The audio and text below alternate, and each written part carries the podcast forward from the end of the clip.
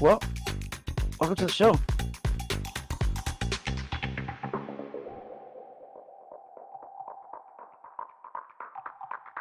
This is Our View from the Bench.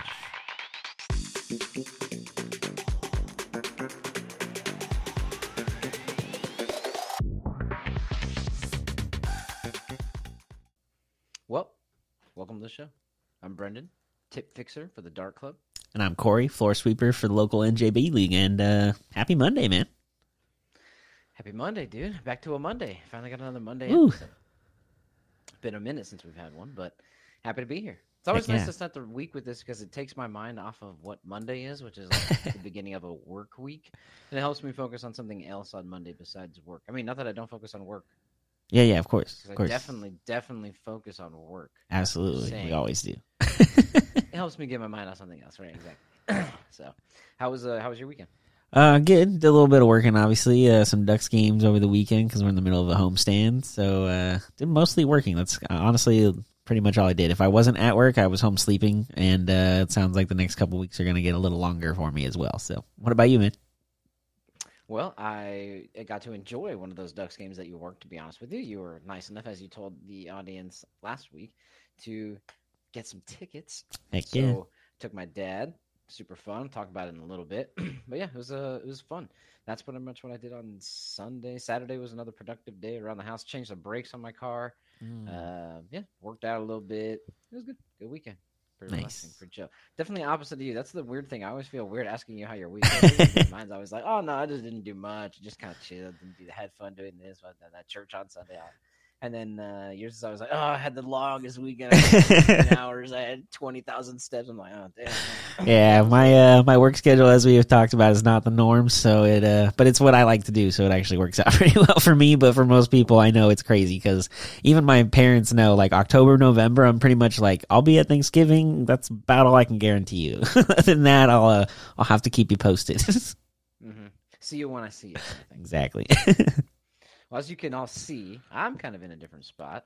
I was able to kind of move into a different area of the house now. So instead of being out towards the living room, the previous setting that you've seen, kind of in another room on the side. So nothing much other than that. Still, obviously, you see the same decorations in the background, stuff that I like. So, other than that, we wanted to kind of get into sports. We'll start Monday Night Football that just kind of finished. It was not what probably people would have expected. No. I did actually see that somebody put $2 million down on the Bills. So that didn't go well for them. Oh, my gosh. But other than that, it basically kind of finished up as a nail-biter. Did you catch any of this game? So by the time I got home, because like I said, it's been getting longer and longer hours these last couple weeks, I did watch the last about 8 minutes. So I saw Buffalo score the touchdown to take the lead, and then you're like, okay, well, Denver's got a chance, but, you know, who knows? Because that was when the stat came up about, I think Russell Wilson's average throw downfield at that point in the game was like 3.4 yards, and I was like, oh my God. How are they even in this game? I don't understand. I didn't realize that's how most of the game went. So that was kind of weird. But then I saw like the whole ending and the debacle that is the Buffalo Bills, and I mean, the pass interference call, I could see, like, the guy was trying to come back because the ball was underthrown because, again, Russell Wilson can't throw anything, apparently. But to have a penalty and have 12 guys on the field when the guy misses the field goal, like, come on. Yeah, like, that's the killer. What are you doing out there? You have one job as a special teams coordinator. Make sure there's 11 guys accounted for. How do you let that happen in that moment? You shouldn't, exactly to your point. The Broncos were prepared for it. It was obvious what was happening. They kept kneeling and kneeling to burn the timeouts, and then they kneeled again when they had no timeouts left. They were obviously going to rush onto the field and try to kick Gillespie.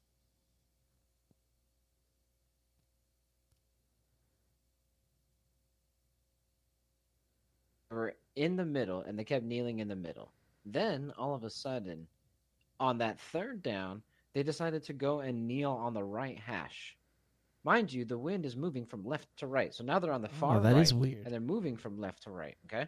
So then Will Lutz comes out, like you said, kicks that field goal, and he goes right. Where does he miss? Just a tad bit right. But it's like, dude, why didn't you go to the left? Well, I feel like I didn't. I don't know what was going on. Wow. Either way, like you had said, that wasn't even the biggest mistake. Was the pass interference that got them that close? It was the 12 guys on the field. They ran him on. You should have had the exact who was the guy who messed up? Who's not supposed to be on special? Right. Teams? Like you already know whether or not you're supposed to be out there blocking a field goal or not. I don't understand. I don't know. But that's what happens. That's what happens sometimes. And honestly, that's kind of what they get. What are they, 5-5 now? Yeah, I was going to say, that's the crazy thing to me. Buffalo, and after all this talk of them and the last couple of years of how good they're going to be for the future, they're 5-5. Like, they're still alive in the AFC South, East, because the Dolphins have kind of, not played great lately either, but... they played a good team. Yeah, that's true. They don't play good teams. They play really well, but other than that, they don't play great. But yeah, I don't know. It's weird. They're still alive, but like... I don't know. You brought up that Jay Cutler thing a couple weeks ago. We talked about, well, you brought it up a couple months ago to me, but we talked about it on here a couple weeks ago. It's just so up and down. They're just kind of average, and I don't know that I feel like they're going to have to blow it up. And if they don't make the playoffs, or if they do and they get beat badly in the first game, like I figure the coaching staff's the first to go, right? And then I would assume Diggs probably will ask to get traded or get out of there somehow, and then it'll be Josh Allen and whoever else wants to come over to Buffalo, I guess. I don't know. It's just a weird situation for them to be in at this point. Yeah, it seems bound to blow up for sure. Josh Allen threw 2 interceptions today.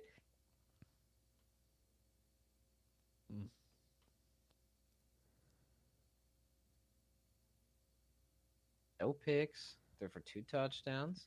And led the game-winning drive. I mean, the throw was a pretty... pretty bad throw, and just happened to, be successful because of the pass interference. And then another penalty. But, I mean, either way, they won the game. A win is a win. That's what it counts for, as it's in the W column. So, I don't know. It was a weird game. That's for dang sure. Not what anybody expected, I'm sure. There's a bunch of other games, obviously, this weekend. As we normally do, we can't really sit here and talk about them all. There's a couple that we would like to talk about, of course, and we'll talk about that in a second. But we always have our little rundown. Ready for the week? What was this? Week 10? Week 10, man, that's crazy. We're more than halfway through the season at this point. Yeah. All right, our Week 10 NFL rundown down. Let's do it. Let's get it. Even when faced against the laughingstock of the league, sans the Broncos, the Panthers and rookie quarterback Bryce Young cannot seem to get anything going. Bears defense held Carolina to just over 200 yards on the day while registering 3 sacks. Tyson Bagent moves to 2-2 in his young NFL career and accounts for 2 of the 3 wins this season for the Bears. Deontay Foreman handles the majority of the workload as Chicago takes it 16-13. Langweiges Spiel. So happy this game was over by the time Church got out because absolutely nobody wanted to see this atrocity. Colts take on the Pats in Germany and deliver an absolute snoozer. The Patriots rushed for 167 yards and allowed only 10 points, but they lost. There have been 266 consecutive wins in the NFL when rushing for 150 or more and allowing 10 or less points, this being the first loss. Like it may be time for Bill to call it quits. Colts win 10-6. I guess there was a game in Germany? In what seemed like a must-win for a playoff-aspiring Bengals team, it was the visiting Texans who had other plans. CJ Stroud keeps showing his tenacity and star power each week on the field. The Southern California kid went to Cincy this week and led his team to a big win, including a 55-yard drive to set up the game-winning field goal. Burrow's Bengals cannot keep dropping games if they want us any shot in the playoff race. Texans grabbed the wildcard spot with this win, 30-27. Josh Dobbs is now 2-0 under center in Minnesota. After he was able to get a full week of practice in, Dobbs led the Vikings to another impressive win over our top 5 Saints defense. Dobbs throws for 268 yards and a touchdown and rushes for another 44 and a score.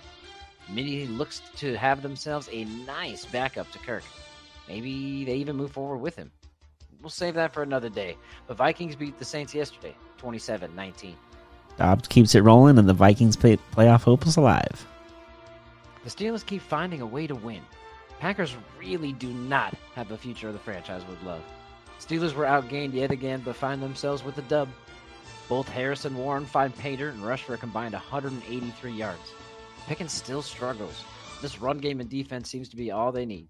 Steelers improved to 6-3 as they beat the Pack 23-19. Titans are calling it quits, of course, so this shouldn't be a surprise, as they were held to just 209 yards in Tampa. Mayfield tosses 2 touchdowns, one being to Mike Evans, who went off for 143 yards also. Neither team doing much towards the postseason. The Bucks take this one, 20-6. This was a game of two mediocre teams, yeah, if you ask me. Not how I thought this would go, but looking back, it makes sense. Niners came prepared for this one and showed everyone why they should still be considered Super Bowl favorites. McCaffrey's end zone streak comes to an end at 17, but almost everyone else on the Niners scored yesterday. Jags looked extremely overwhelmed as they were the first to see the Bosa-Young combo in the NFL, and it did not disappoint. Niners cruised to an easy one, 34-3. The battle of the AFC North gets even tighter after this weekend. The Browns travel to Baltimore to take on the Ravens in a game that lived up to the hype. These two powerhouses went back and forth all game until a late pick six for the Browns put them on striking distance with 8 minutes left, down one. A quick stop and a lengthy drive for a game-winning field goal resulted in the Browns walking away with a victory, 33-31. Game of the weekend for sure. Kyler seems interested in playing. Oh, now that the Cards are in position to have a high draft pick, he's getting nervous about being replaced. In his first game back, he leads a game-winning drive for a field goal with about 2 minutes to play. Cards now moved to 2-8 instead of 1-9 I was hoping for. Falcons are in a tough spot right now with no franchise quarterback and seem to be second-guessing going all in on Desmond Ridder. Cardinals win this one, 25-23. In what was the highest-scoring game of the weekend, the Bolts and Lions battled it out in L.A., and now the 7-2 Lions take this nail-biter in the end. Goff and Herbert combined for 656 yards and 6 touchdowns. This back-and-forth affair really showed us that the Lions are legitimately good and should be considered a top NFC team. Chargers did what they always do, lose at the end. Lions kick the game-winning field goal with 2 seconds left and win it 41-38. Lions could win the NFC North, maybe even more. The Cowboys were licking their chops at this matchup. After the beatdown they put on them in Week 1, the Cowboys did something historic yesterday. The Boys outgained the Giants by 468 yards, the largest margin of victory in franchise history, after racking up 640 and only allowing 172. Cowboys can't get any more freebies from New York this season. Take the season series 2-0 while outscoring them 89-17. Cowboys win this one, 49-17. Both Sam Howell and Geno Smith looked fantastic yesterday. Seahawks hold the Commanders to 68 rushing yards, as Sam Howell has to do it all, like always. He actually leads the league in attempts, completions, and yards. Seattle does just enough to win this one. Take it at home, 29-26. Jason McIntyre was in the end zone, having a party in Vegas supporting his Jets. The game was nap material, but did get interesting late.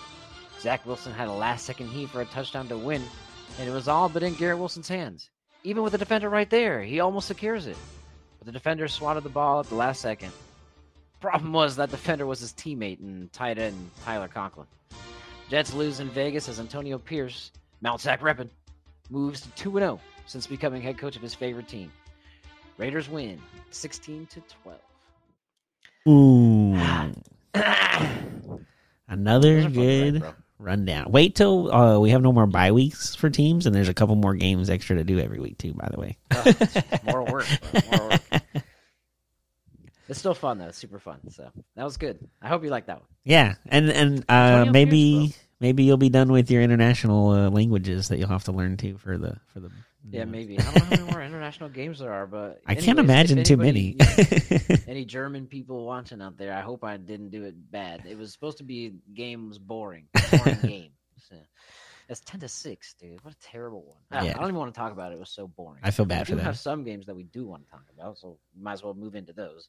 We got 3, I think, that we picked out. There's plenty that we could, but honestly, there's a bunch of other stuff on the slate, so we're kind of trying to limit it to what we could. The first one, though, that we're going to talk about is that AFC North battle that happened.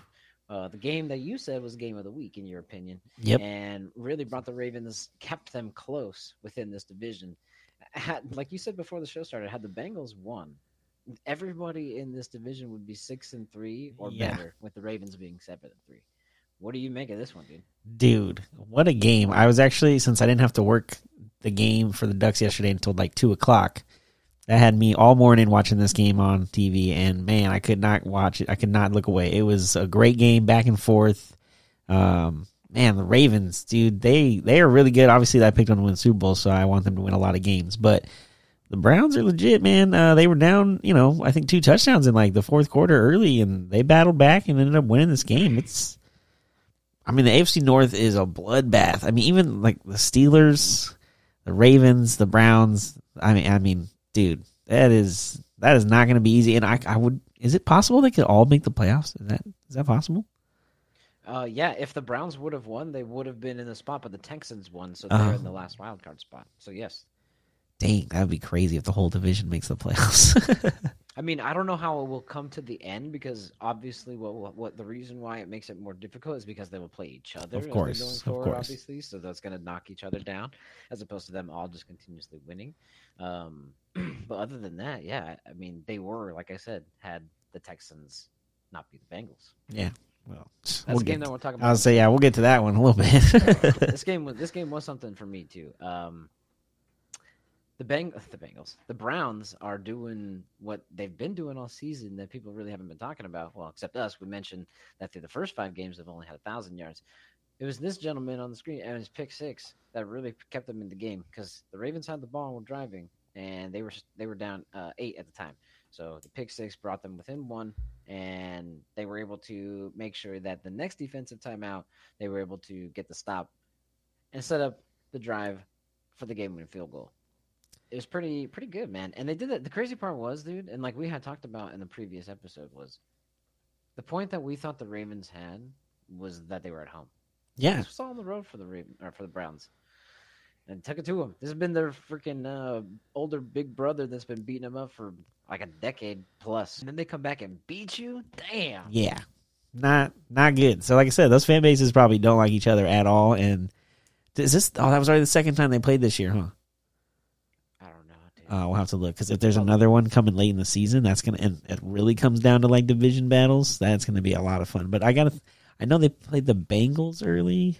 I don't know if they played the Browns the first half of the season or not yet, but definitely gonna have to look into that and see. Because if, like I said, if there's a second matchup coming still, woo, in Cleveland, Ravens won 28-3 in Cleveland. Ooh, man! So they each won on each other's home field. Okay, well that makes it a little more interesting if they play in the playoffs.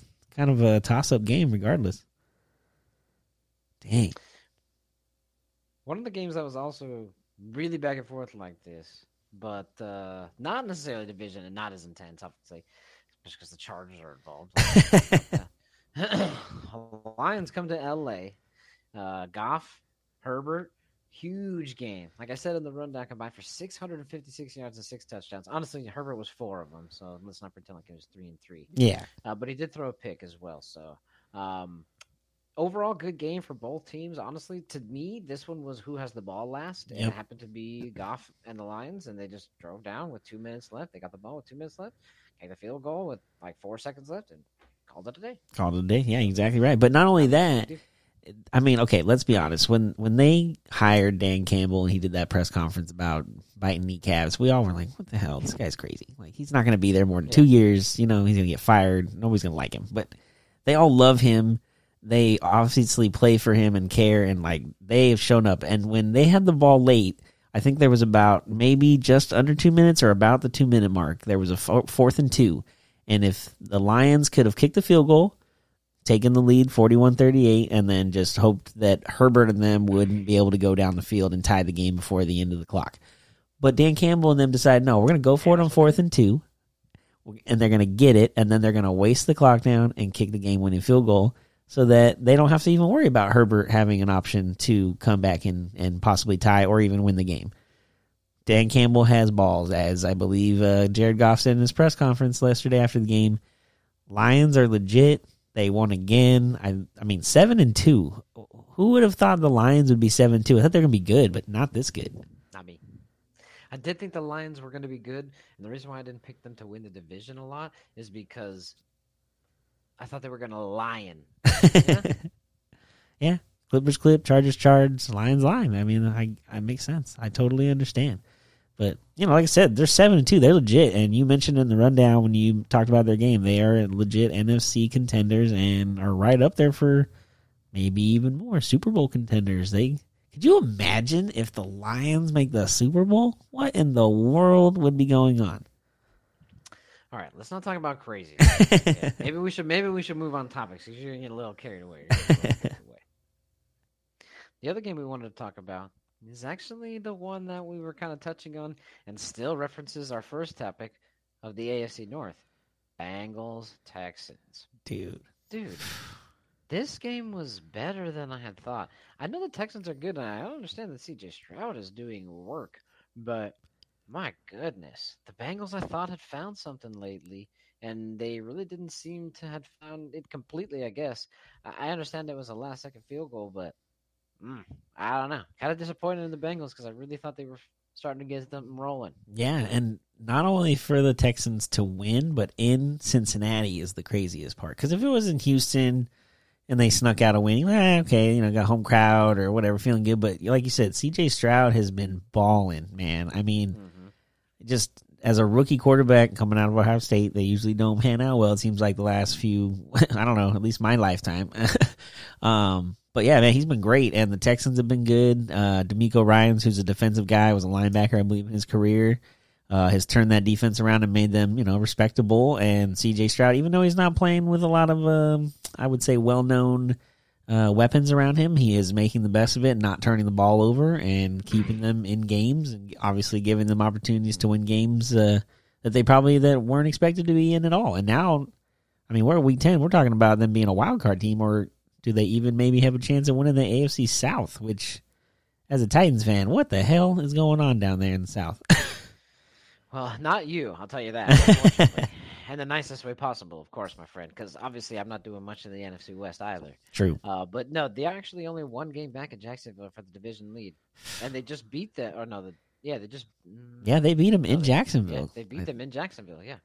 Oh, so it's man. Not. Yeah, CJ has doing something with this team, and DeMeco Ryans is turning around this team a lot faster than anybody thought. This was supposed to be a rebuild year. Yeah, get CJ Stroud some reps and all this kind of stuff. No, they're go ahead and pass that. We're gonna go ahead and skip ahead and just get on down to the wild card spot. They took the wild card spot right here.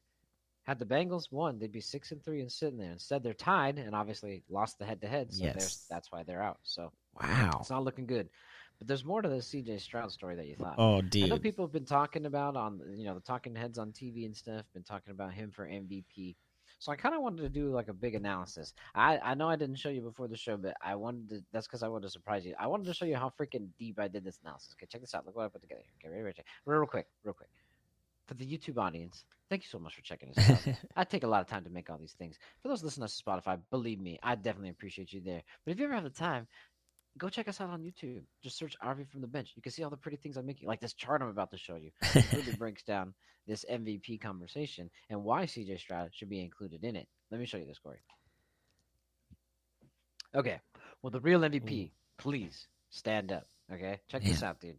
So I went on to FanDuel, and I looked at the betting favorites to win NFL MVP. And in order, they are Patrick Mahomes, Jalen Hurts, Tua, right, of course, Lamar, Josh Allen, and CJ Stroud. So wow. Those are the top six. I wanted to include CJ Stroud because, well, he's right there. But he's, there's plenty of people above him. Yeah, I bet right now on CJ Stroud winning MVP, $100 wins you $2,000. Compare that to a bet right now on Patrick Mahomes, $100 wins you $270.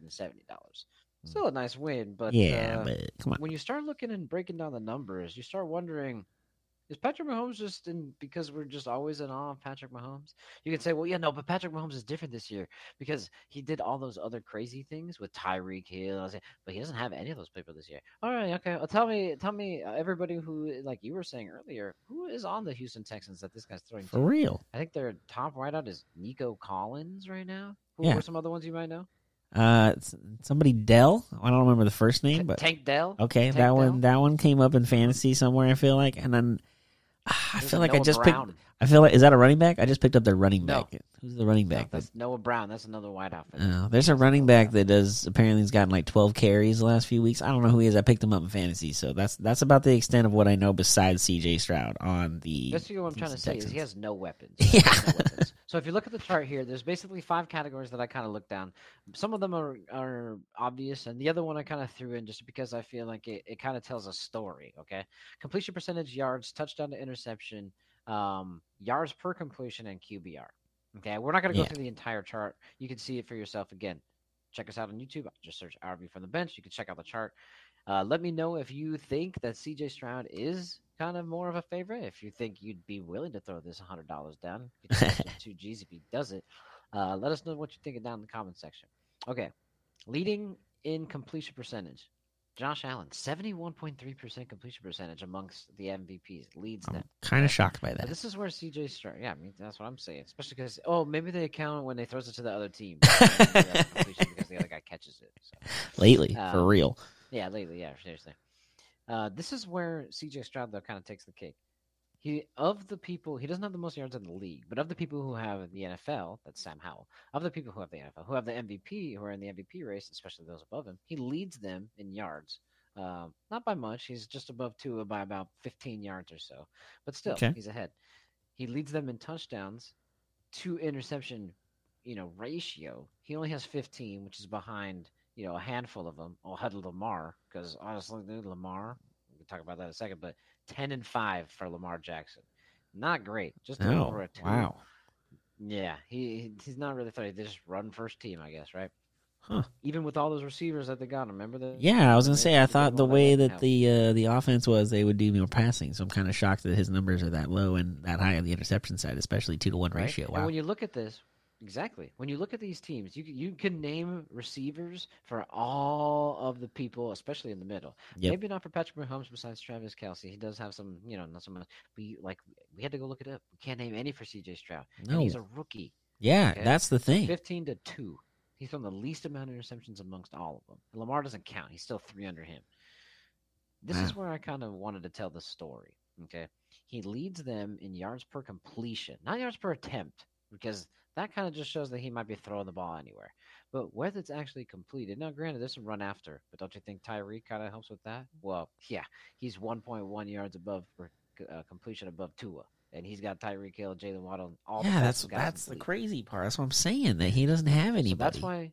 So that's why I kind of knocked down his percentage a little bit, because his completion percentage is the worst of all of them. But there's two things. One, he's a rookie. Yeah, obviously, it's his first time in the NFL. He's got 9 games in, right? Second is exactly what I just said. He's airing this ball out. There was a stat that I saw. He has the most big pass plays with 43, and that's actually completions. So you don't even understand the ones where he's throwing for it. Yeah, exactly. So I feel like that's kind of adding, besides, like I said, to the rookie part, to the lower percentage. And then, of course, this kind of shocked me too. His QBR is right in line with Lamar, Tua, and Jalen. Only Pat and Josh Allen are in the 70s, and Josh Allen actually leads them in QBR with 75.3. Huh. But honestly, CJ Stroud has a really good case. They're 5-4, 1 game back in the division. If they can win the division, and he keeps putting up numbers like this and completes, let's just pretend this doubles, and he goes 30-4 in his rookie season with over 5,000 yards. Even if he went 25-5 in his rookie year, that'd be amazing. And if he gets the Texans into the playoffs or even wins a division, especially, I mean, we all came in thinking, Jags are going to win the AFC South, like, for sure, because at least I did as a Titans fan, because the Titans were done. I figured the Texans were a year or two away from really competing, and the Colts were kind of in disarray, especially with the Jonathan Taylor thing at the start of the season. So kind of left it wide open for Jacksonville, but they struggled early and have caught on fire lately until they got that beat down they got yesterday from the Niners. But, man, CJ Stroud's got them right there. The 2 games there to beat them in Jacksonville. They're going to feel good when Jacksonville comes to town, whenever that is in the back end of the season. I mean, the Texans are good. They'll probably beat the Titans a couple times, which I hate to say it, but that's probably going to happen, especially because it's weird. I don't like the Texans because they hate the Titans so much. Because of the whole, like, they left and took the Oilers name and logo, and then we have that jersey as a throwback, and they don't get to wear it, and they kind of get all pissed off. It's kind of a whole thing because Bud Adams hated the city when he left, which I, for one thing, I'm like, yeah, that's cool if that's what you want to be mad about, but also, like, kind of rooting for him. Like, it's cool. Like, them in Jacksonville, I'm like, so anti both of them, but, yeah, if one of them wins the division, especially if they both make the playoffs, screw it up, man. Ruin the playoffs. Make it weird. Just not the Colts, right? Yeah, no. Never the Colts. Never the Colts. It's too many bad memories. The Texans actually come back and host the Jags the Sunday after Thanksgiving. So only 2 more Sundays. So they host the Cardinals this upcoming weekend, and then they host the Jags the weekend after. So that's going to be good. That showdown actually fairly soon. Sweet. I'm excited. Okay, that's going to be like rivalry weekend for college football, basically, is what's going to happen. Yeah, so. Kind of, I guess. All right, yeah. Okay. Same weekend, true. Yeah. All right, cool. I'm excited. I thought this was interesting. Weird. I never thought I'd be excited for a Texans-Jags game. Right? Yeah, seriously. What is happening in the world? Man? I don't know, but they're making it interesting. Those young quarterbacks, man. CJ Stroud and Trevor Lawrence are going to be not teaming up, but going head-to-head against each other. It's going to be exciting to see. I just got to figure out who the Titans are going to do that with for a long time against those guys. We're going to move on to baseball. Yes. It's Baseball Awards Week, and the first award was handed out today. Let's get a round of applause for Corbin Carroll, yes, National League Rookie of the Year. Well-deserved, my friend. Hell Gunnar Henderson, American League Rookie of the Year. Well-deserved as well. He is. Both guys killed it. Yeah. Both guys turned their bottom-dwelling franchises into playoff teams. Obviously, it's a team they had help, but you know what I mean. Yeah, no. There were major parts of it. And they showed why they deserved it, man. Especially Corbin by continuing all the way to the World Series. So, man, what a wild ride and good season. And for Corbin to get that award, and again, we talked about it before. He's already signed up for another 7 years. There's no contract or arbitration to worry about. It's like a pretty team friendly deal, also because of how early they signed him. Excited to see what they kind of build around him. I know we've been seeing a couple like rumors of what the Diamondbacks are going to look into in the offseason and what to add, so kind of excited to see what they'll do here. But yeah, him and Gunnar Henderson, man, this is like the future of the league, man. These guys are like these guys are 21, 22 years old.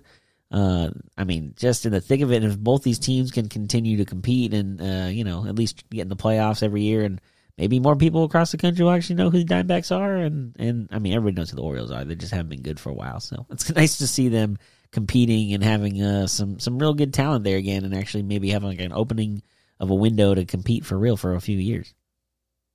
I think our World Series appearance helped us a little bit with that, hopefully. Definitely getting the name out there. People pay attention regardless of what anybody thinks. Or, nobody wants to care about that. Yeah, sure, maybe viewership's been down, but viewership's been down regardless, to be honest. Yeah. From what I've seen. So, yeah. What we want to do, though, is since this is award week, not all of the awards have been given out, so we're going to try to predict them, and we're going to go in the order in which they are coming out, starting with tomorrow's award is going to be Manager of the Year for both division or both leagues will be announced. The finalists for National League are Craig Counsell, Skip Schumacher, and Brian Snitker. Dang, Brian Snitker's still in Atlanta. Jeez. Yeah, still there. Who we got in American League? The American League, it's actually... Who do we have? Oh, I was going to say, do you want me to list the American League first? That's okay. All right. American League, the nominees come down to Bruce Bochy, which not really shocking there, Kevin Cash, and Brandon Hyde, which really can't really argue with those. Those two, the last two, were in the same division and battled for the best record in the American League all year. So can't really be shocked with... Literally all year. Yeah. to the last weekend. So can't really be shocked with the nominees. I have to be a little... honest, though, I'm shocked that Counsell's on the list for finalists, but he's not going to be there next year. That's very strange to me that could possibly win this award, but not be on the team that he won the award for when he gets it. Like, that's kind of weird. That's just how freaking good he is, apparently. He's just so wanted by everybody else. They're just ripping him out of the Milwaukee bull dugout. So it's very strange. But, as far as who I think it's a crime that Tory isn't on here. Yeah, well, this is ridiculous. I think part of that though is that Craig Counsell's getting it, but while all these teams made the playoffs, none of those teams. I know this isn't based on the playoffs. Yeah, I understand, right? So I get that. I keep factoring in the playoffs, but it's hard not to think about it later when you're just like, how do you not even consider something? We were good last year. Now we're in the playoffs and make it all the way to the World Series. I feel like you should consider some of that. I understand it's a regular season award because that way it doesn't limit the possibility of other people who don't make the playoffs from winning it. Yeah. Still, I feel like maybe you might consider it in consideration if they're already chosen. But so I think it's a crime that Torrey's not on here. But anyways, I guess the guy who won it is the guy who we swept in the first round in Milwaukee. But Well, I mean, not necessarily. I'm really thinking Skip Schumacher should win it. I mean, the Marlins were not in the playoffs last year. They weren't very good, and he goes in there as a first-year manager and gets them in as a wild card. Now, they did lose to Philly in 2 games, but Philly's also the defending NL champs, so it's not easy to go in there and win, and I'm a big fan of Skip Schumacher, to be honest. He was a utility guy, kind of played, I think, like 10 or 12 years in the league. He was in San Diego as, I think, a first base coach. He started there for a few years, and then he was the bench coach for St. Louis last year, which is where he played for a few years. I don't know. I just always liked him. He kind of reminds me of Dave Roberts, one of those guys who just always was like a grinder and low-key guy on the team, but has like a good vibe and is just a baseball guy. So I kind of hope that he wins it. I mean, Snicker could win just because they won the best record in baseball, but they were in the playoffs the year before and won the World Series the year before that. It's not like they weren't good for the last few years, and all of a sudden Atlanta was really, really, really good. Like, we can admit that he is a good coach, but I don't think he's manager here. I'm thinking it's Skip Schumacher in the NL for sure. Speaking of Skip, I feel like those types of players that you're talking about, like, they're good because they have to be. They have to know everything in a lot of different facets. Yeah, they have to know everybody, right? They have to know all the positions because they have to play, like you said, the different positions. Mm-hmm. They have to know everybody that they're behind, right? They just get to know people. That's kind of what keeps them stick around. They're not great, but they're not bad. Yeah. He knows like the ins and outs. He knows the fundamentals because he doesn't have overwhelming talent. So.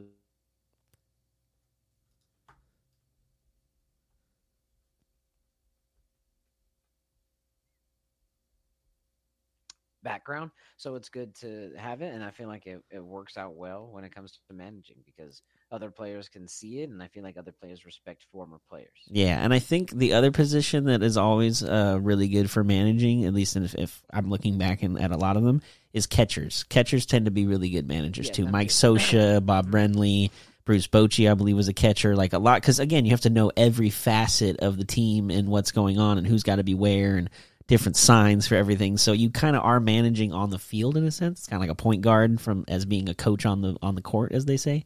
So I mean, that's just kind of always been one of those things I've always remembered is coaches from baseball is usually utility guys and the catchers. Those are like the most prominent positions that usually take over. About Craig Counsell's a utility guy, kind of exactly. Yeah, more infield only utility guy, but he's not just the.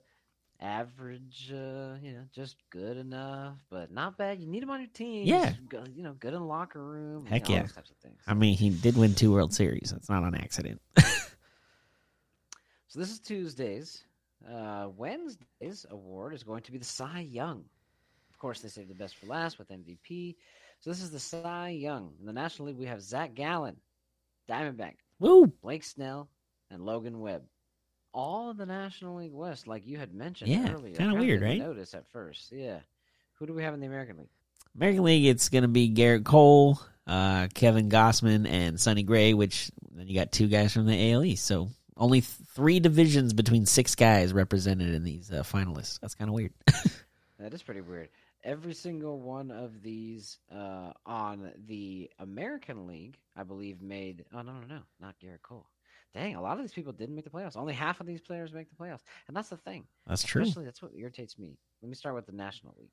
I have a feeling that Zach Gallen is not even going to be really even considered for this award, which is really annoying because not only did he do not necessarily better individually completely, but these ones, nobody's like stands out like what Garrett Cole is probably doing. I'll get to that in a moment.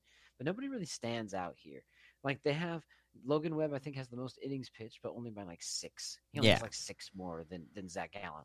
Well, okay, that's like 1 start. Who cares? So he has 1 more start. Like, oh, wow, like that's nothing, okay?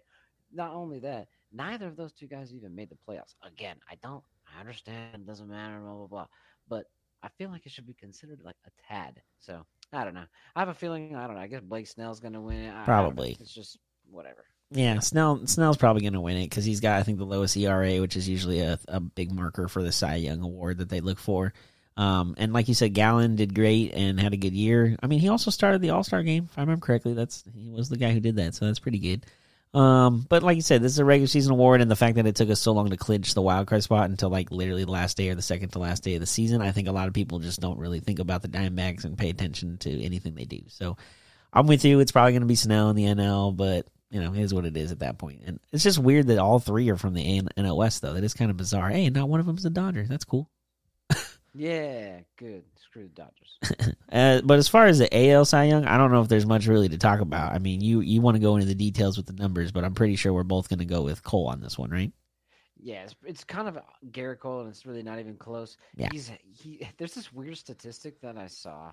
It's how many, like his ratio of Cy Young, like there's some sort of Cy Young quotient, and it's like how close you've gotten to winning a Cy Young without winning a Cy Young. Oh, and he is the second all time. And what they do is basically calculate like how many times you've gotten second place and all those types of things, right? Like how many points you've gotten and how close you've gotten, how far you've gotten, how many times you've gotten, but never won.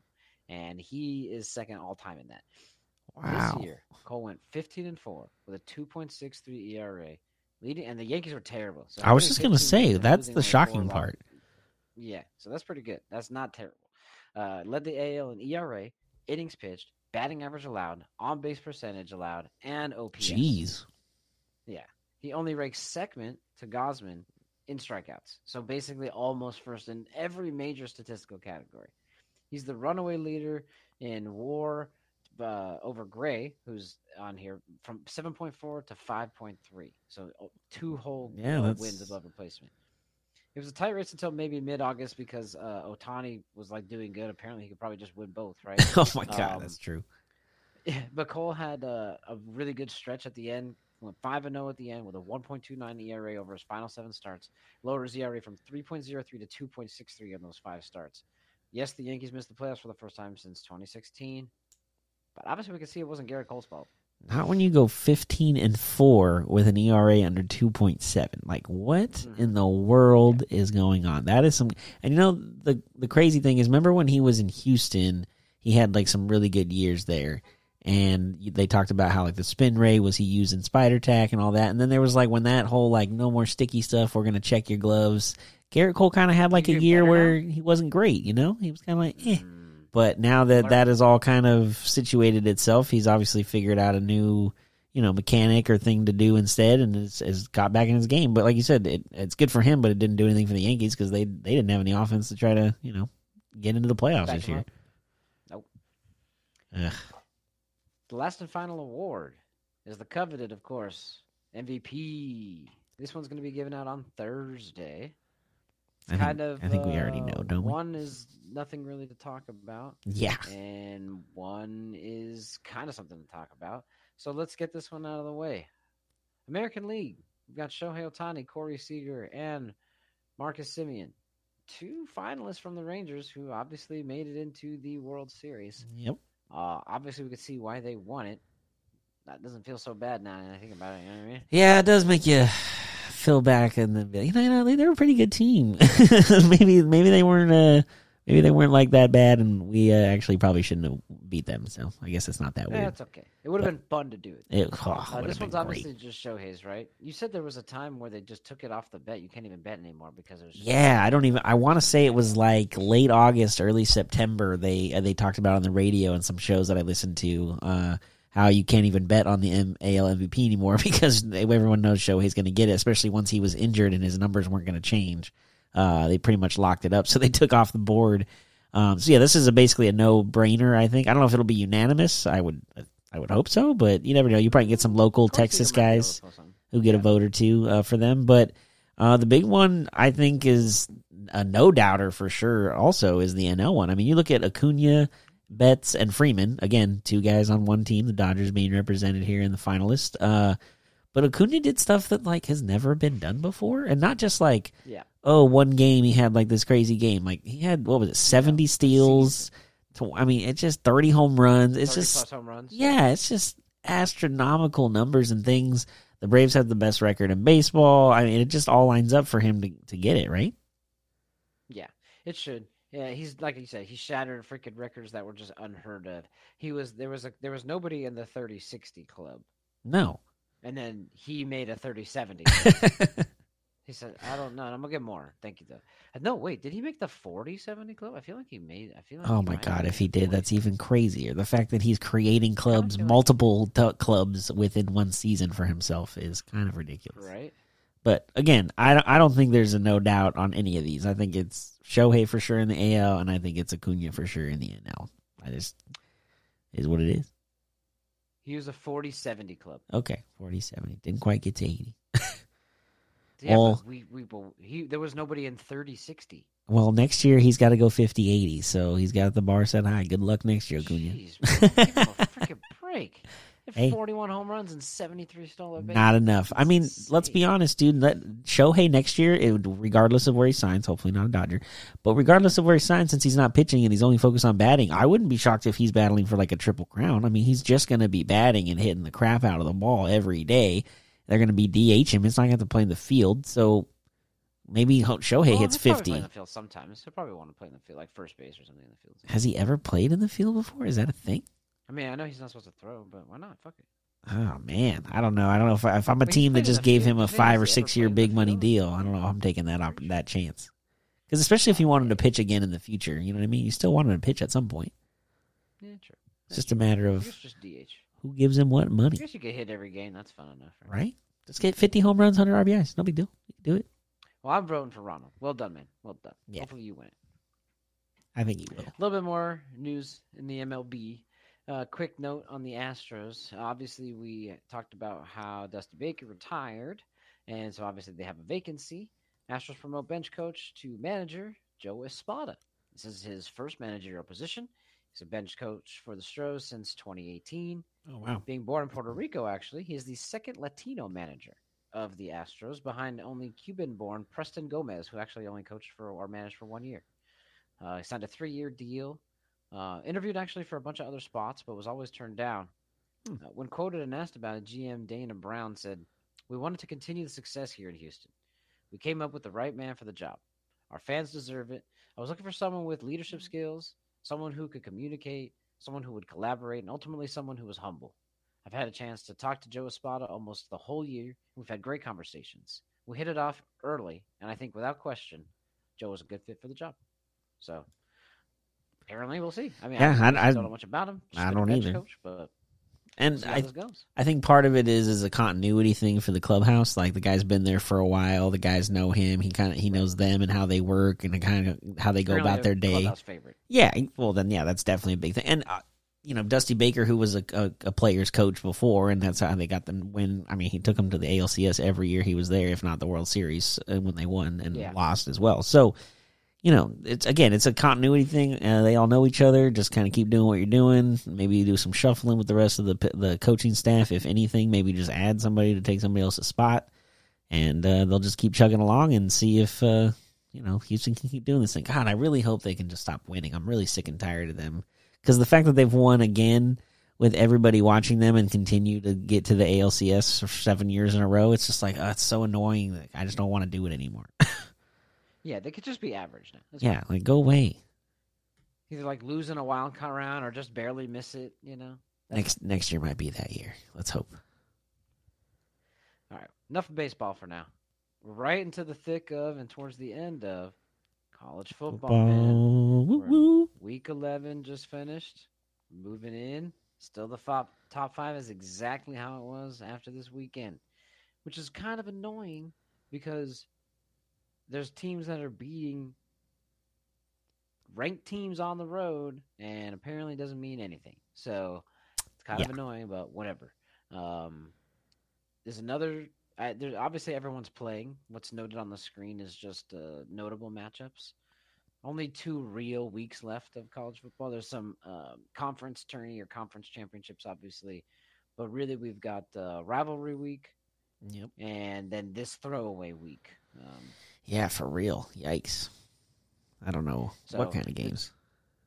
The 2 biggest ones this week are just Georgia, second-ranked Georgia at 13th-ranked Tennessee. This is Georgia's biggest test on the road, I believe, so far this season, until obviously they play Alabama for the SEC championship. I don't know if that's going to be in Alabama. I'm sure it's going to be a neutral site. Yeah, it'll be probably in Atlanta, I would guess, at the Mercedes-Benz. No? How neutral is that, though? Yeah, for real, right? Where is it? Oh, it's in Georgia. Oh, yeah. Okay. It's just a couple hours from where they go to school. No big deal. Yeah, exactly. But this weekend they have again. If they don't win, they might be falling out again. But Going to 13 Tennessee, they demolished 9 Ole Miss at home. Yeah. This is their first real test because they've had all the toughest competition so far at home. You think they can take it still? Yeah, I think it'll be more of a struggle for the first half because of them being on the road. And that place in Tennessee is crazy, man. They have like a huge entrance, and they have all these lights that they play at. I think it's at the end of the third quarter. They have like a bounce song. I mean, the song they play with like these lights. It's crazy. It's just an insane play. I think they redid the stadium a couple years ago to kind of help their pregame presentation too. So it is out of this world. But yeah, I think they're still going to win. It might be a little tougher than what they're expecting. But ultimately, I think they'll go down there and take care of business. I'm not really worried about Georgia losing any game until they see Alabama and then whoever in the college football playoff if they get there. That's the only real competition I feel like Georgia has at this point. Yeah, I saw a little bit of the game when they were playing Ole Miss, and it was pretty easy for them. Ole Miss kept it close at the beginning, but that's because it's the beginning. Of course, you start 0-0, you start tied. You're going to be close. Right? It was over pretty quickly, though. Yeah. That's kind of... The other one is... Yeah. The other one is Washington visiting 12 Oregon State. 5 Washington, 12 Oregon State. This is the last big test before the Pac-12 championship for Washington. They're going on the road to the Beavers. Oh, no. Got to keep them. We need them to win. Okay, right? I agree. We need them to win, but I'm nervous because I told you earlier in the year, weird things happen at Corvallis. Happen at Corvallis. If anything, if they're going to lose. They beat somebody. I don't remember what game it was. It Utah that went there? I think we talked about it earlier in the year. Something like that, yeah. And you were like, oh, Utah's going to win. I was like, man, weird things happen at Corvallis. That's all I'm saying. SC's had some weird like fog games and stuff over the years. I just. This could be also a trip-up game because if you're Washington, you don't want to look too far ahead and just be like, oh, we got rivalry against Washington State, and then we're in the Pac-12 title game against Oregon, and then you can't get too far ahead of yourself, so you got to hope this isn't a trip-up game, especially being a road game. Yeah, because if they do win out and beat Oregon, I do think that moves them. If everybody seems to win, which obviously is impossible because either Ohio State or Michigan has to lose because they play each other. Correct. Next week, that's the biggest one. Even if Florida State wins out, there's nobody really in the ACC that's ranked. Oregon is 6. They are right there. So if Washington could beat Oregon and just sweep all out, they deserve 100%, if not to be in the top 4, they deserve to be at least 3. Yeah. If the Big Ten team wins out and Georgia can win out, they can be 1 and 2, whatever. I get the bias. Yeah. But they deserve to be 3, if not, because they would be beating just better competition. Yeah, so, I completely agree. Those are the 2 biggest ones. Want to talk one more thing about this as well. There was some news that was handed out. We talked about it, but we talked about it on Thursday. And Friday was the big news announcement that Jim Harbaugh was officially suspended. Yep. He was suspended for the last 3 regular season games. They were informed on Friday, which was about 20 hours or so before kickoff on Saturday morning. So J.J. McCarthy just tweeted, bet, when he had heard the news.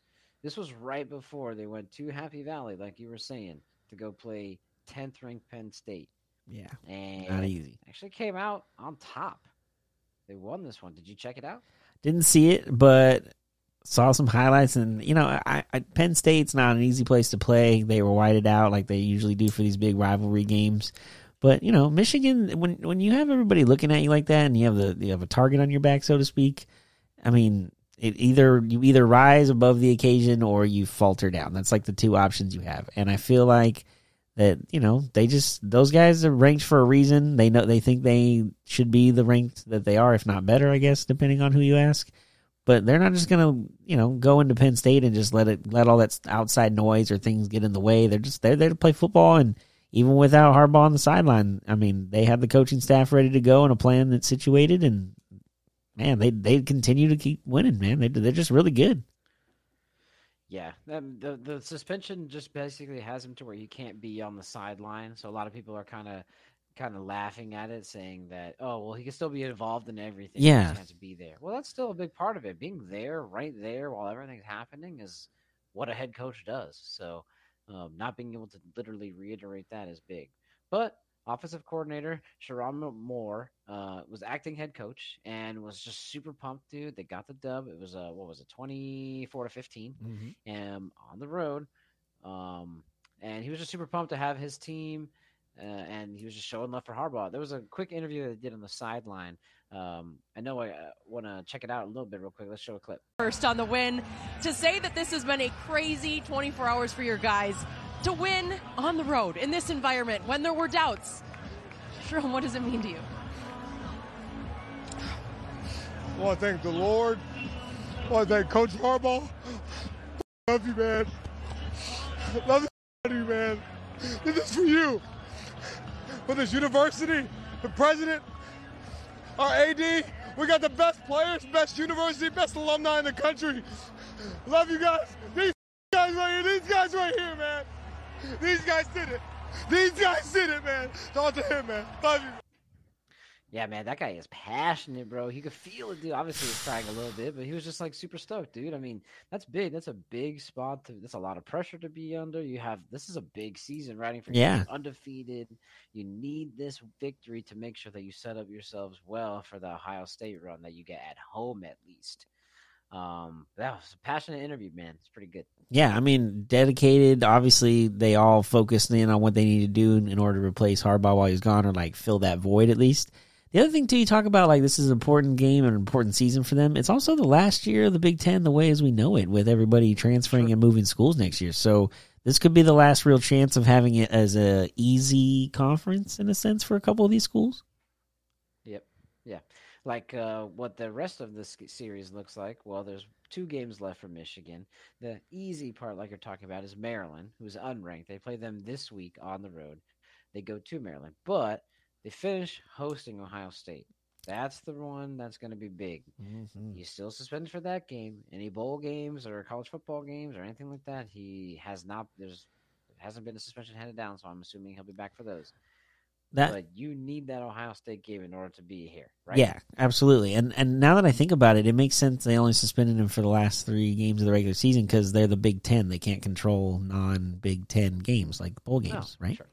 So I guess that's all they really could do. And, you know, for Michigan to not have him on the sideline, you know, Penn State and then the Maryland game, whatever, I guess. But the Ohio State one, that is kind of a big deal because I feel like they've beaten them 2 times in a row going against Ohio State. So for them to not have Harbaugh there and going for that 3rd straight, that is kind of a like a drop down for them. But this coaching staff has been there for a while. It's not like they're brand new and they know what they're doing. And so we'll see what happens. If they get a really good game against Maryland next week, then I guess their confidence will be built up with the coaching staff without Harbaugh going into the Ohio State game. Yeah, what they better not hope for is a trap game against Maryland and looking ahead to Ohio State, thinking they want to be vengeful for Jim Harbaugh and just take on Ohio State. Well, you still have. I mean, it's still a football team they want to win. And you're in their stadium. Anything can happen on the road, especially in college, I feel like. Oh, yeah, big time. Don't get too far ahead of yourselves, Wolverines. Make sure you take care of business. Make sure you take care of the turtles. And you head back. And I call them Terps, whatever. They're freaking turtles. You can head back and start beating some Buckeye ass, all right? That's just so funny because I know they're the Turpins, but I've never heard anybody just call them the Turtles. You were just so like, the Turtles. Oh, whatever, bro. That's what they look like. No, they are. That's what it is. It's a type of turtle. It's just I've never heard anybody say the Maryland Turtles. Well, whatever. Go blue. That's what I'm saying. All you Michigan fans, let me know in the comments. I want to see who's out there. If you like Ohio State, then glad you're here. But, here we go. So we'll see how it goes. Let's get out of college football. Because you know what's weird? Real quick, last note. Rivalry Week's supposed to be next week, but USC and UCLA play this week. Yeah, I don't know what that's all about. They do things weird, and of course, the last year of the Pac-12, they got to make it even weirder and do this. I don't understand. Why they got to be different and not be part of Rivalry Week? What is the point? It's so annoying. It's so have your own Rivalry Week that nobody knows about? I'm annoyed with SEC. Yeah, true. I'm annoyed with SEC season alone. So well, that's a whole other can of worms. Want to get a couple NHL updates. Nah, I'm just kidding. We got one NHL. I want to talk about the game that I went to yesterday. Dude, it was such a good game, man. The Ducks are good, man. So much fun. So we get there. Not only, my dad didn't know, apparently. Well, actually, one bad thing. And you kind of gave me a little bit of a warning ahead of time, but I didn't realize how bad it was. The parking and the walk. Yeah, it kind of sucks right now. And as we start walking towards them, I'm like, oh, this is what Corey was talking about. We have to walk around all this construction. I didn't realize all the walk all around the construction was all the way to the street and all the way around the into the building. I was like, oh, my gosh. Anyway, so that was Remember I told you I got an electric scooter to ride from my car to the arena? That's Now you understand why, because I could do that same walk, and I'm like, nah. fucking that every time either. I totally understand now, bro. Totally understand. But after that, we got in. It was the first of a Legends night for the 30th anniversary. Yep. It was super fun, bro. Honestly, they did a really good job, dude. We got the bobblehead. It was super easy to get in, and everybody was cool. Got the bobblehead. Walked around a little bit. Came and saw you and the team. Yep.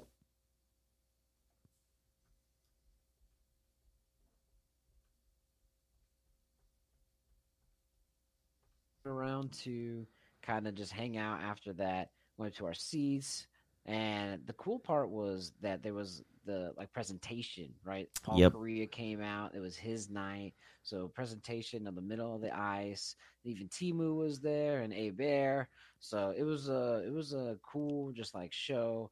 The new DJ that you guys got, DJ JoJo, cool. I love that guy. He's the best. He's the best. Keeps everybody like super entertained. And the cool part was, and I had heard this from what was the guy? What was that silver dude's name that you said was walking around? Oh, the Iceman. The Iceman. What was the story behind that guy? So back in '93 when they first started, you know, this is Disney owning the team, so they're doing things a little differently as far as pregame presentation and during the game and all that stuff. So they had this guy called the Iceman that they brought in. He literally was like all blue, and he looked like he was frozen. And nobody really understood exactly what he was there for or why he was there or what he was doing. So after like, I don't know, maybe 3 or 4 games, they just were like, yeah, it's not working, scrap it. So last night, as part of our legacy night of the first 10 years in the 90s, essentially, they brought him back and had him there at the arena. We sold shirts in the store with him on it. I mean, it was a whole run of the Iceman yesterday. It's pretty funny. There's a lot of people confused. Yeah, I was one of those people. Yeah. I had to ask him. I literally texted her. I was like, who is this silver dude? Why is he just walking around all pumped up? I didn't know who he was, but honestly, it was pretty cool. He had good energy. Something else that was pretty cool about it was they had the like themed music, I guess you would say. Mm-hmm. The DJ was playing like 90s music because that was the era that you guys were celebrating that in the first legacy night was like the 90s to like 2003 basically, right? And they had A Bear and Korea there, which I didn't know, but that was pretty cool. They had a bunch of like info that's the first ever draft pick because that was from the expansion draft, and then the first ever like regular draft pick and Paul Korea. So that was, I don't know, just like a bunch of information, super cool, great game, obviously, too. They won 4-1, beat the Sharks, whatever. I get it, it's the Sharks, but hey, I was a win. In the NHL, you get every point you can. Dude, it was just really cool. Great goals. There's this one goal, dude. What was his name? The defender, and he's new. He's new to the team. Everybody goes, ooh, what's his name? It's probably got to be Radko Gudas is my guess. Yeah, him. Yeah, so he has like a little slap shot all the way in the corner, and it bounces off of the defender's stick, and it literally just goes over everybody. You see the defender in front of the goal, like try to jump up and hit it, and the goalie's sitting there waiting for the puck. It just goes right over his shoulder into the goal. Dude, it was so cool. As they say in hockey, just throw it at the net because anything can happen. Yep, and that's exactly what happened there. My dad had a great time. Hadn't been to a hockey game in so long. So, honestly, dude, great job, Ducks, putting on a show. It was super well done. And I'm looking forward to the rest of the season. You told me that they're going for, like, more bold, right? Yeah, their whole new marketing thing is part of our anniversary and going into the future is we want to be more bold like we were in the 90s instead of more, like, laid-back, beachy vibe, which we still are because we're in Orange County. We get that. But we also want to be more bold in how we were in the 90s. Like I said, at some point, they were talking about maybe having Wild Wing jump through the Ring of Fire like he did back in the day, but that hasn't been officially announced yet. So I'm hopefully that's what they're going to do it at some point. Maybe like one of the legacy nights. There's 2 more to go this season, so maybe they'll do it one of those nights. Do it all the time? No, definitely not. Yeah, the one time he did it back in the day, the guy caught fire, so we definitely don't want to do it all the time. But hopefully they bring it back at least once or twice. I mean, shoot, maybe when we make the playoffs, we bring it back for that first home playoff game. That would be awesome. That'd be cool. That's a big jump though. We went from 32 last year to where we are now. So I need to take a deep breath. Let me calm down. Either way, man, it was a great time. My dad hadn't been to a game in a long time, and he had a great time. It was super fun. He felt super stoked. He had the bobblehead and just rocking all the gear, and I don't know. It was a good time, man. So yeah, it was funny when I went and sat with you guys for those few minutes. Your dad was like, yeah, he told me, don't worry, you don't have to buy anything. I got enough gear for you, and you guys were all decked out in that stuff that I've been giving you over the years. Yeah, exactly, dude. You know what else I noticed, dude? I actually was wearing, because I love the hat. It's the one with the, you know, the anniversary with the goalie mask and the sticks. Yeah.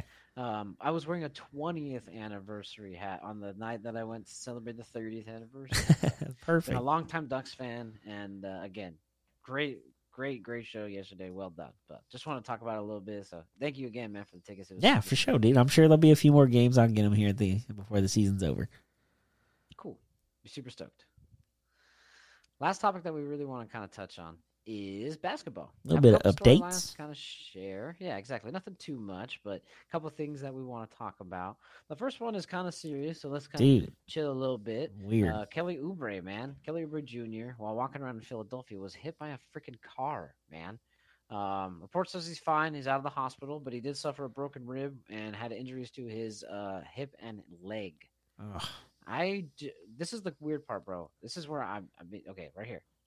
Nobody can seem to confirm the whereabouts of James Harden during this incident. Oubre not only stole his girl, but has now taken over his team.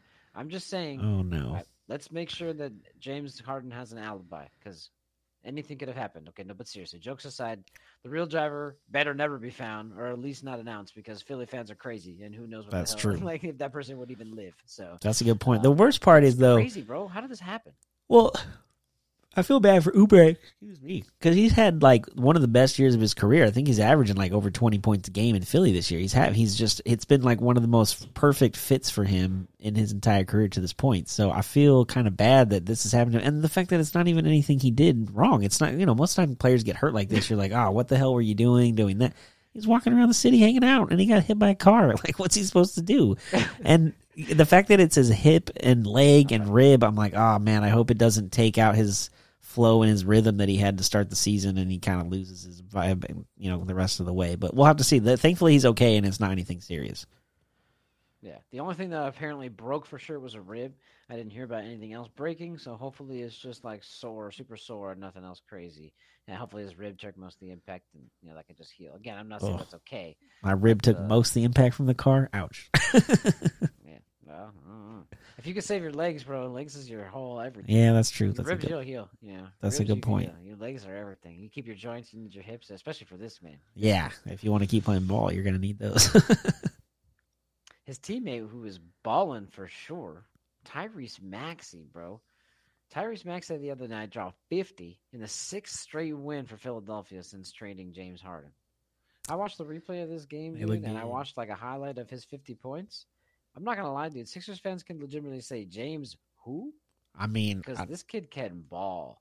I don't know how you can. I mean, he's doing everything. And I think now that James is gone and that distraction is gone, it's even easier for them to just put him and Embiid to just go out there and do their two-man game and play ball, man. Just run pick and roll. Basically do what Harden was doing last year, because he did lead the league in assists last season. So if you're Maxey, just do what he was doing last year, except obviously score a lot more because you're younger and still have the ability to get past guys. I feel like that's the biggest part of Harden. He just doesn't have the ability to just go past guys like he used to and create more space and ultimately get more contact, get to the free throw line.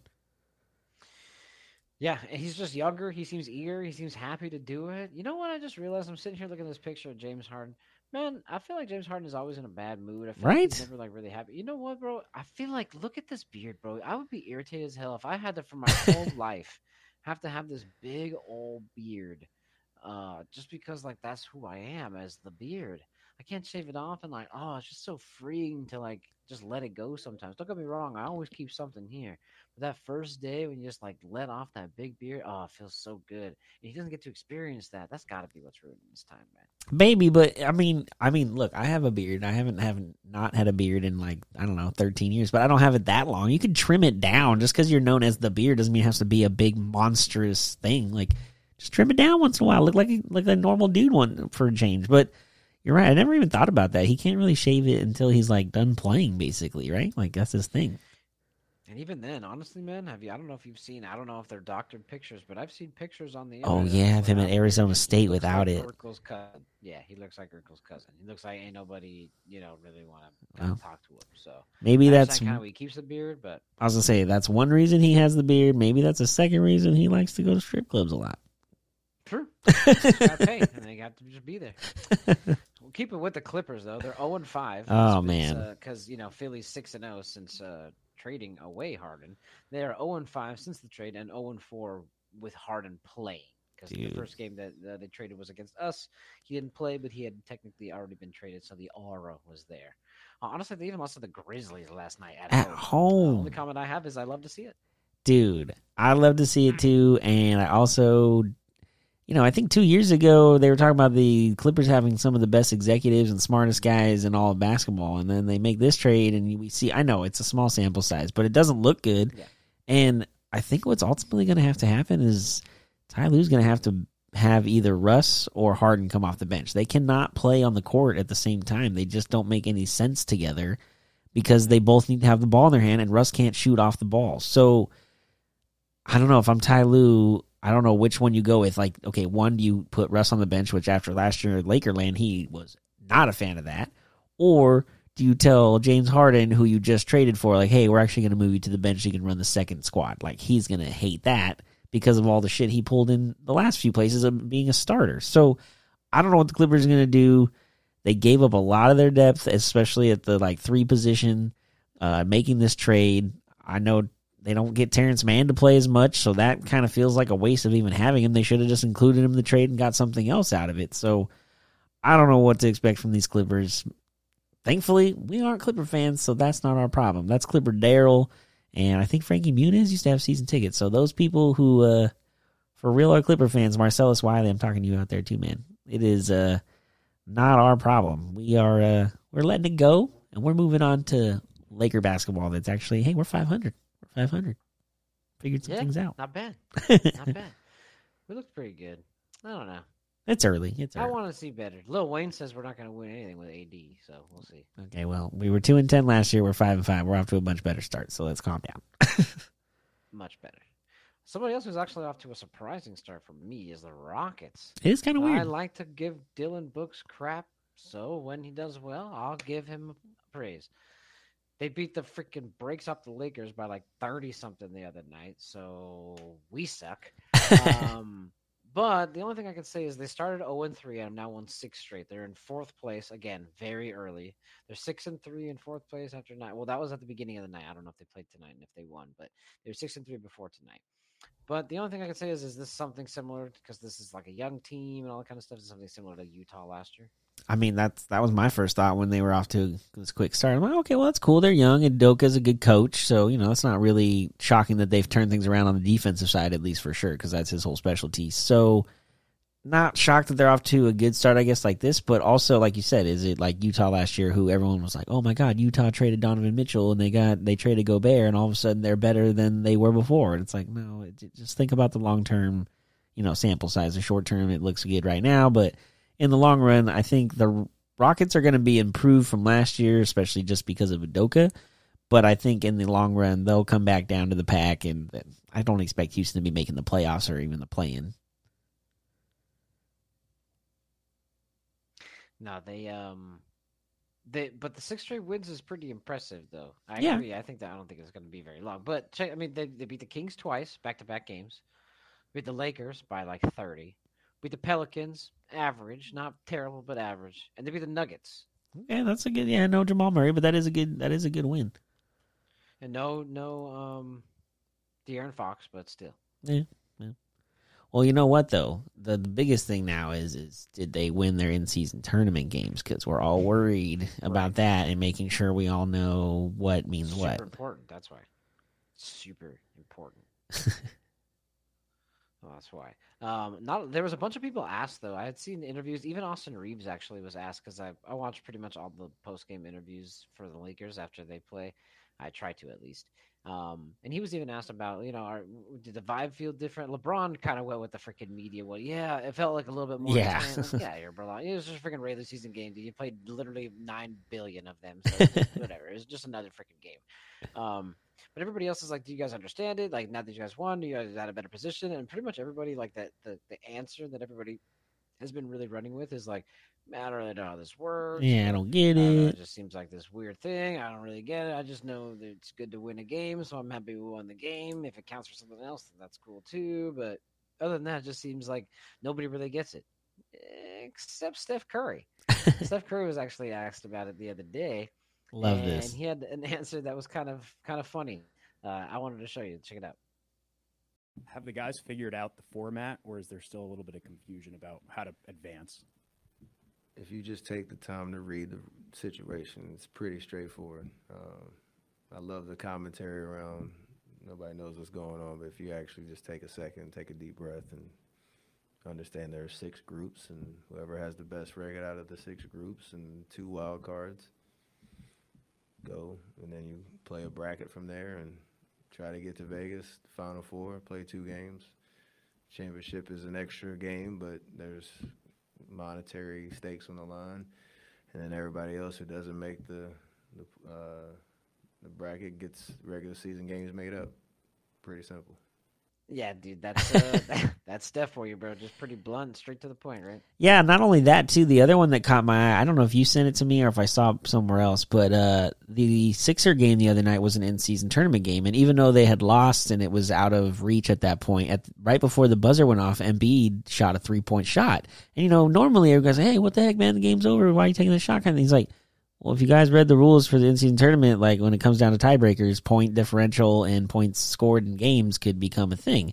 So he had he had the referees review it because it was a buzzer beater and they weren't going to win regardless, but they still had to make sure it counted or not. And so he made them go review it, and they didn't. It turned out he didn't get it off in time. I think he missed it by like maybe 0.2, 0.3 seconds. So he just missed it on the clock. But the fact is that these players have to realize that when they're playing in-season tournament games, which is why these courts are super loud and obnoxious to let you know that every point counts when it comes to point differential. It's like a soccer tournament where the goal differential. So even if you're down 35 in a game in a season tournament, you need to score as many points as you can to the end because it could come back to determine if you make it into the bracket or if you go just playing a home and road game on December 6th and 8th, as you and I were looking at earlier with that whole schedule. It's just very strange. Well, it's good to see that Embiid knows the rules. Yeah, right? Somebody does. Well, and Steph, obviously. Yeah, true. Now, so. Well, that was a nice long episode, man. I know we obviously... What is it, Monday again? It's Monday, right? It is Monday. Yeah. What does that mean? Oh, yeah. We got one more segment left before we get out of here. MILF Monday. MILF Monday.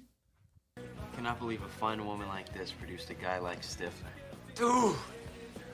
It took some MILF. What the hell's that? MILF. Man, I love facts! Yeah! You guys! MILF Mondays. MILF Monday. All right, so... Nice. All right, so what kind of fact you got for me today? Kind of a weird one today, but I think you sent me this a week or two ago, and I just kind of kept it in the back pocket just in case. Okay. So, from 1981 to 2004, which is kind of crazy to think about, the MLB schedule was made by two people, a married couple, Henry and Holly Stevenson, until the end of the season of 2004 when they got outbid by a small company in Pittsburgh, the Sports Scheduling Group, who then took over the job for the 2005 season. But I just thought it was really cool because I've always kind of wondered about how do the schedules get put together? Who figures out who plays home at what time?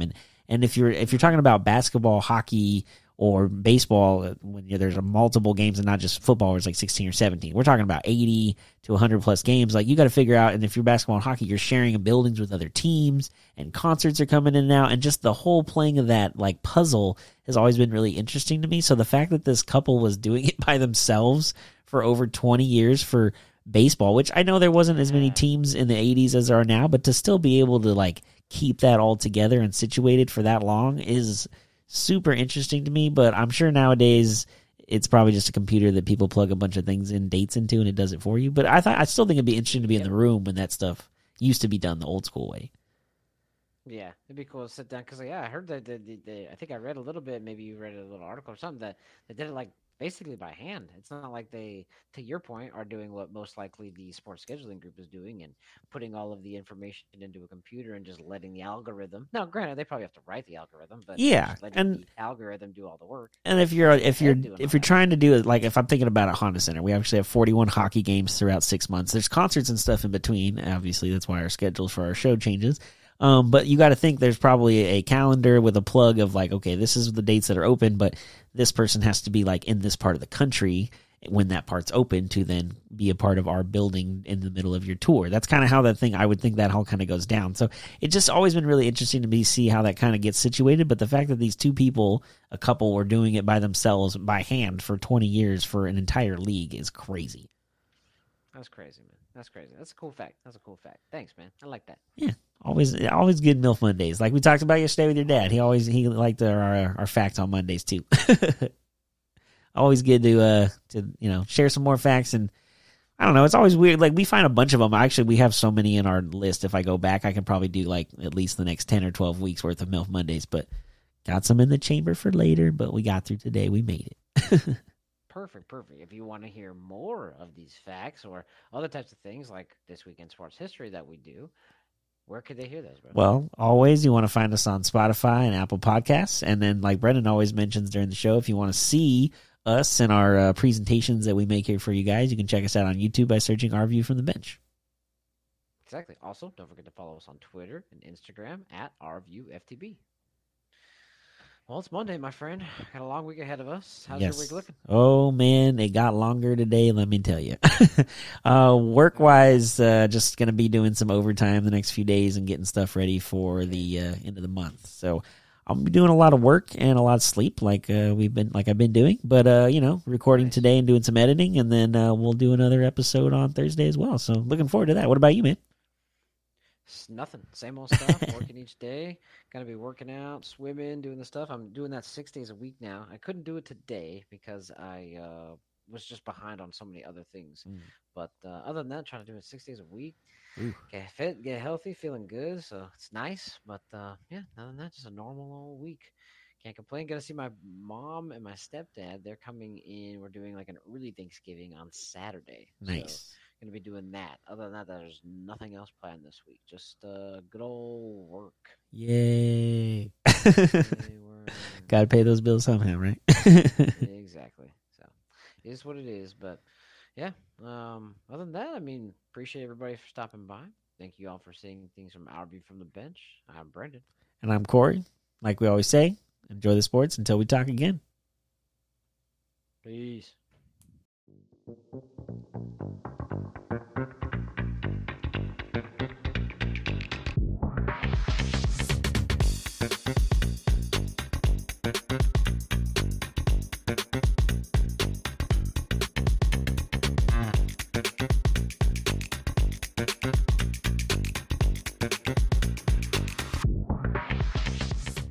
This was a Sycamore 4th Studios production.